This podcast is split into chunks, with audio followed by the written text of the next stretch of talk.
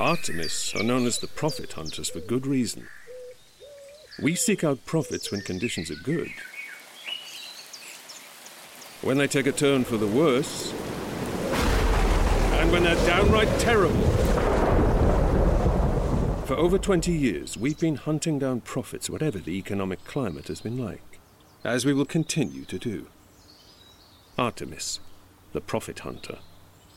Capital at risk.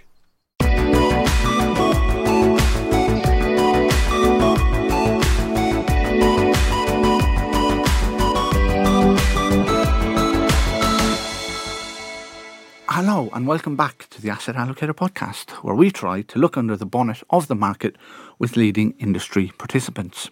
I'm David Thorpe, contributing editor at Asset Allocator, and joining me today are Cormac Weldon, U S Equity Fund Manager at Artemis, and Joseph Wilkins, Fund Reporter at Asset Allocator. Today we are discussing the outlook for U S equities a few weeks after the S and P hit an all-time high. This podcast is sponsored by Artemis. Thank you both for joining me. Cormac, the economic data from the U S has been very resilient, maybe surprisingly uh, resilient. Is this making a broader range of equities more attractive in that market? Uh, absolutely, it is. Um, and I mean, the data has been good for, for a little while, as you said, and the outlook for the data is, is still looking quite good. Um, so when we, uh, we're, we're, you know, in terms of the opportunities in the market, um, I know we'll talk about tech in a little while, uh, but more broadly, um, some industrial holdings, um, uh, investments that we have are, are performing very well. Um, we should uh, un- understand that there's a lot of fiscal stimulus, government expenditure going into the economy. Um, we, we all hear stories of people who come back from the holiday in the States and talk about how terrible the roads are and the airports. Uh, well, that's all being addressed uh, mainly by fiscal expenditure. So that's one area, strong industrial economy. Uh, the other area would actually be housing, where, where um, after the financial crisis, um, uh, uh, housing never caught up uh, with building enough houses for the demand that was there. And that's still the case today. So even though interest rates are relatively high at the moment, demand for housing is actually quite strong. So that's another area of the market that um, uh, that is quite robust. So yes, we would say um, more broadly, uh, there's a broad range of opportunities in the market at the moment. Thank you, Cormac. Um Naturally, we can't avoid talking about the Magnificent Seven in a podcast about uh, U S equities. Um, so we're interested to hear what you make of the investment case for these um, at the current valuation levels. Yeah, um, it, so so we look at look at uh, investments on, on a stock by stock basis. So so actually, when people talk about the Magnificent Seven as this, as a a single entity, you know, um, that's not the way we look at them. So they're all individual stocks with their own dynamics. And yes, at the moment, A I is quite a powerful dynamic going on for some of them. Obviously, NVIDIA, which we own, is the main beneficiary of investment um, because their chips are are, are what, what is currently powering um, A I. Uh, on the other hand, we've got the companies who are investing in NVIDIA chips like Microsoft and Meta Platforms, formerly known as Facebook, which are buying those chips and using uh, A I uh, in their businesses. Um, so they're, they're three companies we like at the moment. Um, the valuations are actually not that uh, not that expensive, to be quite honest with you. It, it slightly varies, but um, but when um, what what what is very clear is that the earnings estimates for a number of these companies are going up a lot, like NVIDIA. On the other hand, there are some of the um, Um, uh, Magnificent Seven that we don't own, that we don't like. Um, so, so again, it's just very much you have to focus stock by stock uh, on the fundamentals of each uh, individual business, which is currently partly driven by A I, but not exclusively. Uh, so, for instance, Meta Platforms is really recovering from um, a, a bit of a lull after COVID, uh, when we all uh, disengaged from uh, from social media for a period, but they're catching up rapidly. So that's another dynamic that's helping Uh, some of these companies. And Cormac, a number of those businesses have, have begun to pay dividends. I mean, uh, I know, I know yours is not, not specifically an income fund, but does that give you reassurance as an investor that capital discipline uh, is there and that they aren't all going to uh, run off and take uh, moonshots uh, with well, investor capital in, in future? No, it's, it's a great question. Um, actually, they're going to do both. Um, so, so the the very unusual thing about these businesses is that they're highly profitable uh, from a free cash flow point of view, and even just from a normal profits point of view. So, so we're we're we're in the unusual situation with these large, quite high growth companies. Uh, Are, are also very, very profitable. So, so to be quite honest with you, uh, we want them to pursue some some moonshots. After all, what was A I other than a moonshot at some point? Um, but also that the, their cash generation is so high that, as you observe, some of them are paying dividends and buying back stock. Um, so we we're, we're supportive of that, but it's the key is it's a demonstration of the profitability of the business uh, and the strength of the business at, at this point in time. Thank you. And uh, Cormac, you did you re- you referenced in one of your earlier uh, answers the uh, the uh, extraordinary level of uh, fiscal stimulus that's been happening in the U S and how that's creating more opportunities. Are some of those opportunities in in consumer cyclical uh, sectors as well, or is it more of a Uh, almost a B two B story, I should say? Repairing roads means uh, uh, asphalt uh, uh, sellers uh, do do well. Yeah, it's it's very much the the, the latter. Um, so so um, we sh- we should remember there, there's actually three significant pieces of legislation that uh, that that Biden passed. The first was the infrastructure, uh, addresses infrastructure, roads and bridges, essentially. So, for instance, today uh, we know that Texas has a one hundred billion dollars ten-year program to improve their roads. So you've got a great tailwind for the stocks that will benefit uh, benefit from that, you know, rocks and cement and asphalt, as, as, as you say. Um, the next one was the Chips and Science Act, I think it was called. And that's obviously encouraging uh, semiconductor companies to locate uh, their business in the U S. Um, so that money is being spent. T S M C, Intel are, are, are building fabs. So, so again, that comes down to obviously the equipment that goes in those uh, uh, fabs, as they're called, um, but also even just more basic. You know, uh, a, a, when you when you build a fab, it's built on top of rocks and cement, and then you have all the uh, engineering above it. So so uh, it's really the industrial part of the economy, and that is is benefiting most at the moment. But we shouldn't forget that, you know, all of this investment is providing jobs and wages for people. So so the U S unemployment rate is quite low, um, uh, and uh, wages are quite strong. Um, so it it is it, it's it's also a benefit for the consumer economy down the road, you know, without, without it being a very direct beneficiary. Thank you. And um, if we are in a position where, I guess, not just that the economic data is strong, but that there are some cyclical uh, uh, tailwinds out there, that should be strong for the outlook for banks. But at the same time, if we have rate cuts, that might be seen as bad for banks, or certainly denting sentiment. Are bank stocks an area of uh, particular interest to you at the moment, Cormac? Yeah, we, we do own some bank stocks, and um, uh, we're we're um, it's not the biggest part of our portfolio. Um, we we try to focus on very specific um, store, uh, uh, uh, banks that have specific drivers to them. And what do I mean by that? I mean, if you take it at a top a top down level, banks sort of do all the same thing, right? They uh, they take in deposits and they lend money, and they either lend it to consumers or to businesses, basically. Um, But, but you know, and that's all a pretty commoditized business. So we, we try to find banks that are uh, have a specific driver. So, for instance, we know that the southern states of the U S are higher growth than the northern states. Um, they tend to be more business friendly. They bring in people because housing's cheaper. So they bring in people from the cold north where housing is expensive. And by the way, taxes are high, into the south. So so we've got, uh, in our portfolios, we've got banks that are... that are based in the south, and that we believe will be able to grow at a higher rate um, than than their northern brethren. Um, in terms of interest rates, you know, we're we're we're really focused on the economy. The economy's doing well, and yes, movements of interest rates in, impact the profitability of banks. Um, but we think over time uh, that that just better economic growth and better positioning is is the key to successful bank investing.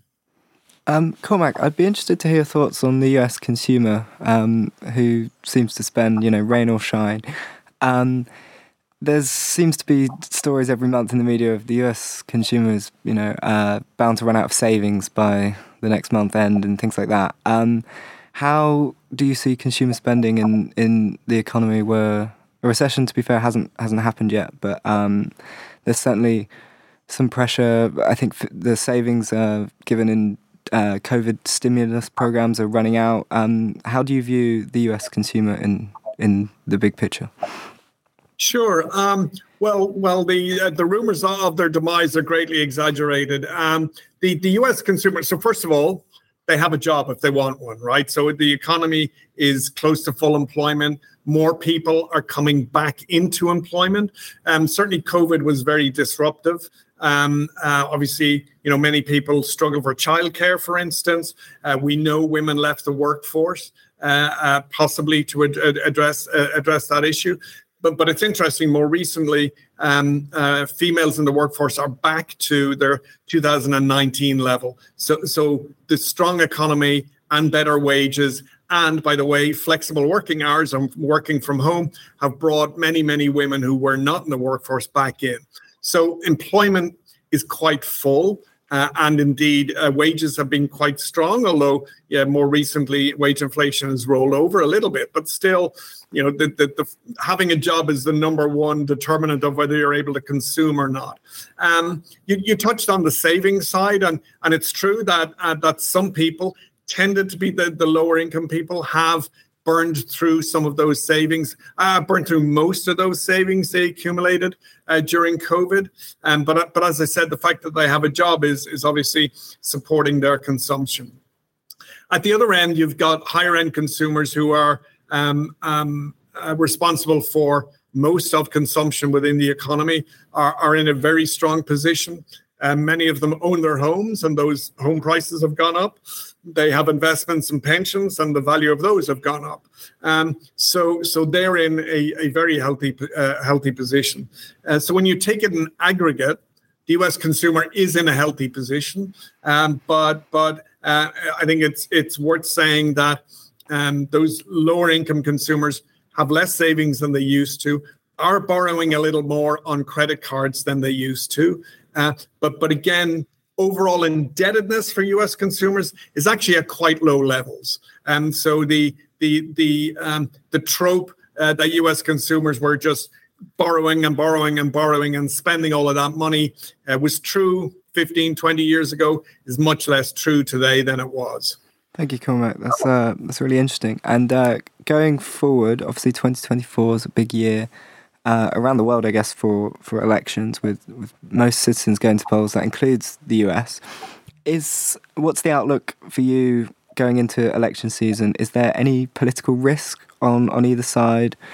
Um, how do you view, you know, the political case right now and into twenty twenty-four? There's an election in the U S this year, really?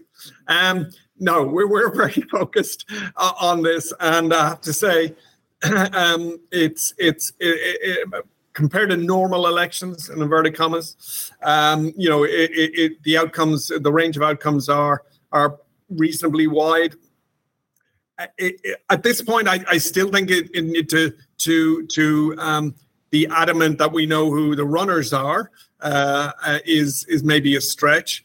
Um, the recent report. Um, Uh, uh, with regards to Biden over, over the secret documents was pretty damning.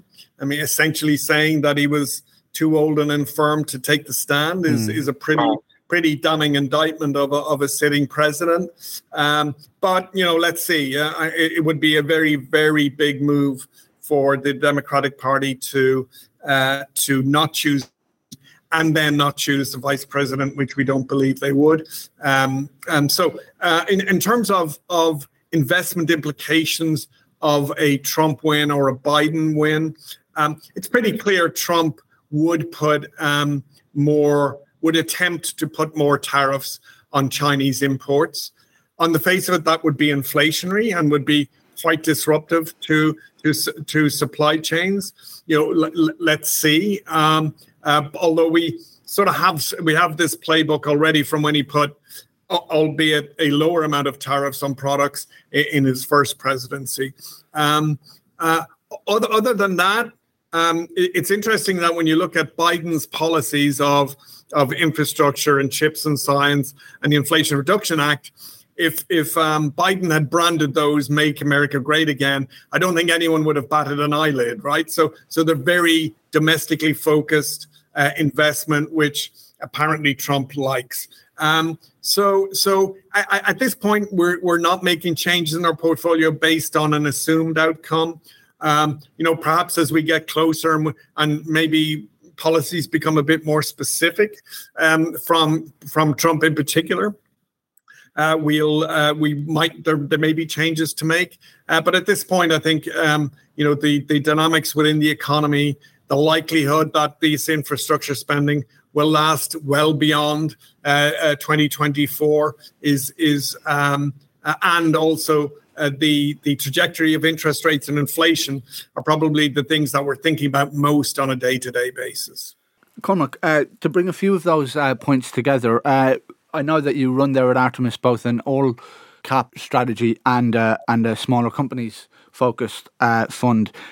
Those points about the uh, strength of the consumer and of G D P and of the effects of fiscal stimulus, are those things uh, cr- percolating down to the P and L's of, of the smaller companies in the U S? And secondly, around valuations, in the pandemic we had this phenomenon known as meme stocks, Uh, where random, or it seemed to me, random companies uh, went to very large valuations very quickly.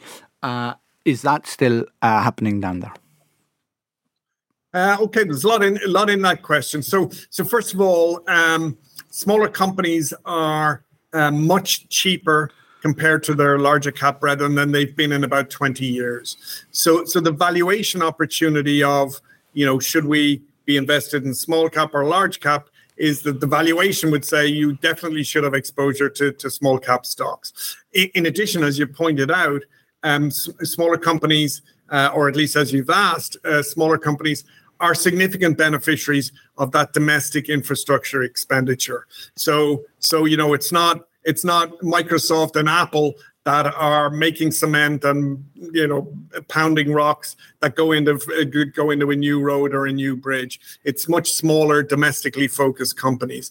And, and for instance, it's interesting that the U S, based on current activity, which we think will grow over the next number of years, is actually short of cement. They don't, uh, the U S doesn't produce the amount of cement it needs uh, to uh, for all of this expenditure, so they're uh, im- importing cement. Um, uh, which we think will continue for, for many years. So in terms of the infrastructure, um, smaller companies are, are definite beneficiaries. And as you said, and as we chatted about earlier, you know, the U S consumer um, is, you know, to the extent that they have a job and are spending, or indeed, you know, they're they're saving or not and buying a house, which which which many of them are, you know, that's all very domestically focused. So if you, the other part of our portfolio, which Uh, I mentioned earlier, is housing-related companies. Again, very domestic, smaller companies typically. But I, I would say that that we, we shouldn't just view uh, smaller companies as, as those more uh, traditional uh, parts of the economy. There's also technology in there.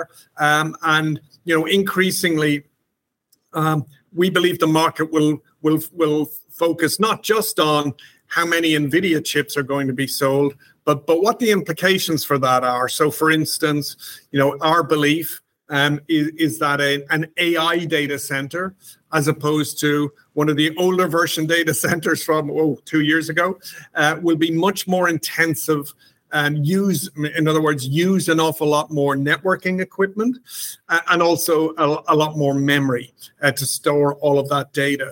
Um, so within smaller companies, we're able to access some of those uh, beneficiaries of A I spending um, uh, within that within that portfolio as well. Um, so, so there, there's a, a broader range of opportunity. There's a broad range of opportunities in smaller companies. They're trading relatively cheap compared to their history. Um, so, yeah, we think there's uh, a good opportunity there.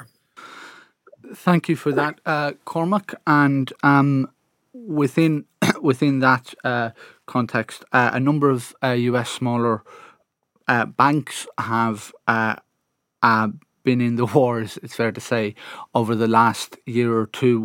Um, is it, you mentioned earlier about exposure to bank stocks, but uh, do the, do the travails of those things materially impact smaller companies more because those companies have less capacity to get credit, or or really is smaller such a such a relative term when looking at the U S market that uh, that one or two banks can go by the wayside and it doesn't create a liquidity issue down the market cap scale?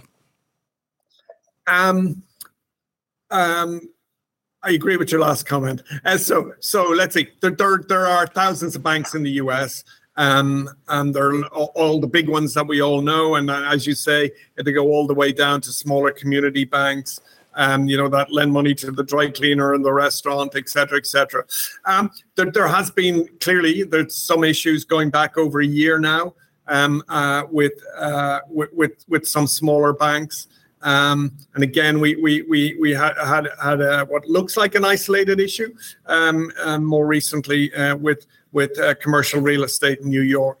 Um, th- there's plenty of credit available. Uh, it's interesting that that um, banks had tightened their credit and basically said, you know, there's a survey that asks, are, are banks tightening or loosening credit standards? For a period, they had tightened them, but actually now they're They're they're uh, re, uh, relaxing them again, meaning, you know, if you walk into the bank and you're looking for a loan for your business, they're more likely to give it to you today than they were a year ago. Um, so so the availability of of, of, of credit um, is is is there. Uh, and again, you, you made the observation about the sort of relative size. I mean, the companies we're investing in, in say our smaller companies fund, um, uh, are you know uh, typically uh, up to ten, twelve billion dollars in market capitalization. That would get them in the footsie, right? So, so, so these aren't these aren't uh, aren't companies that are, are are running on a shoestring and not not getting credit. Obviously, the better quality ones have, have no problem getting credit, are profitable, you know, good good uh, running a good business, able to generate their own capital as well. Um, so we don't see the issues um, that that have hit smaller smaller banks in the last year as as economically important, and certainly not important uh, from from where the focus of our fund is, which is in better run businesses. I, it is a fair point, though, that that there are a number of small companies that are unprofitable and too indebted uh, and maybe uh, have just been limping along for a number of years. We very much stay away from those because that uh, your point about availability credit would be more relevant for them struggling to get credit than for the better businesses we invest in. Thank you for that, Cormac Weldon, U S Equity Fund Manager at Artemis. And thank you to Joseph Wilkins, Funds Reporter at Asset Allocator. And thank you all for listening. And please do remember to tune in to future editions of the Asset Allocator podcast. Thank you.